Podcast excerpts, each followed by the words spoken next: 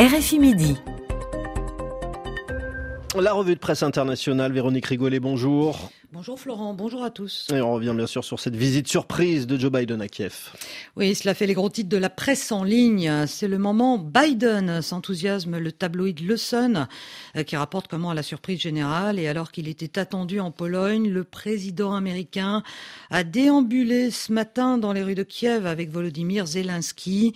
C'est un message fort envoyé à Poutine au moment même où l'on redoute une nouvelle offensive massive de la Russie estime le quotidien Le secret a été maintenu pour des raisons de sécurité, explique de son côté le New York Times, qui rapporte que le président américain est arrivé à Kiev après une heure de train depuis la frontière avec la Pologne, qu'il s'est ensuite promené dans la capitale ukrainienne aux côtés du président Zelensky, qu'ils ont visité d'ailleurs le monastère de Saint-Michel, alors même que retentissaient dans la ville les sirènes de frappes aériennes.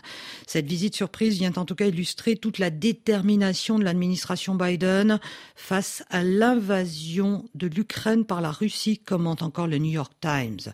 Joe Biden était l'un des rares dirigeants occidentaux à ne pas être encore rendu en Ukraine, note de son côté El País, ainsi que le Washington Post qui estime que sa venue aujourd'hui à Kiev démontre de manière spectaculaire son soutien à l'Ukraine après près d'un an de guerre.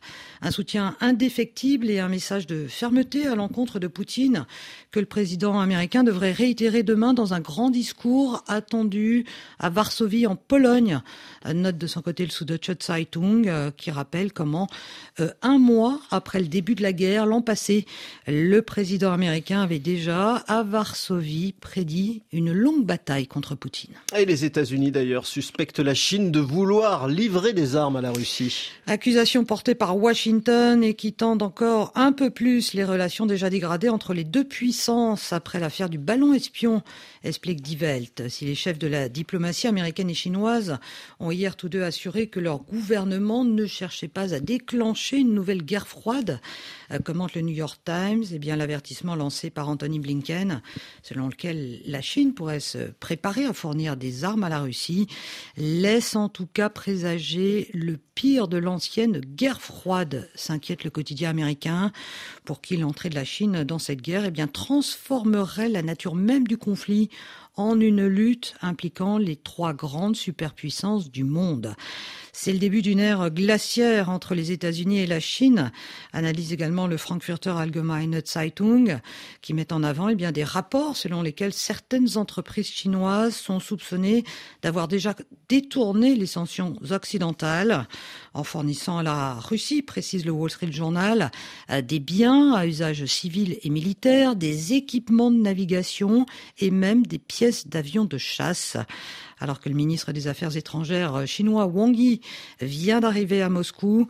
Le fait que Blinken se soit exprimé publiquement montre en tout cas le désespoir des États-Unis qui tentent de dissuader le président Xi Jinping d'armer la Russie, affirme encore le New York Times. Et puis, par ailleurs, la Turquie, euh, Véronique, met fin aux opérations de sauvetage deux semaines après le, séisme. Oui, fin des opérations de recherche des survivants, euh, rapporte El País, alors euh, qu'aucune personne n'a été retrouvée vivante hein, depuis samedi dernier.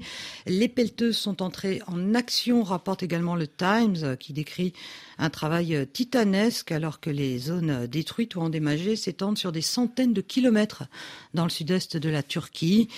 Mais alors que les excavatrices aplatissent les ruines, la crainte monte parmi la population euh, que cela rende impossible la collecte de preuves de construction illégale, note encore le Times, qui souligne que des équipes d'avocats eh bien, travaillent d'arrache-pied à collecter des preuves avant que tout ne soit rasé et déblayé.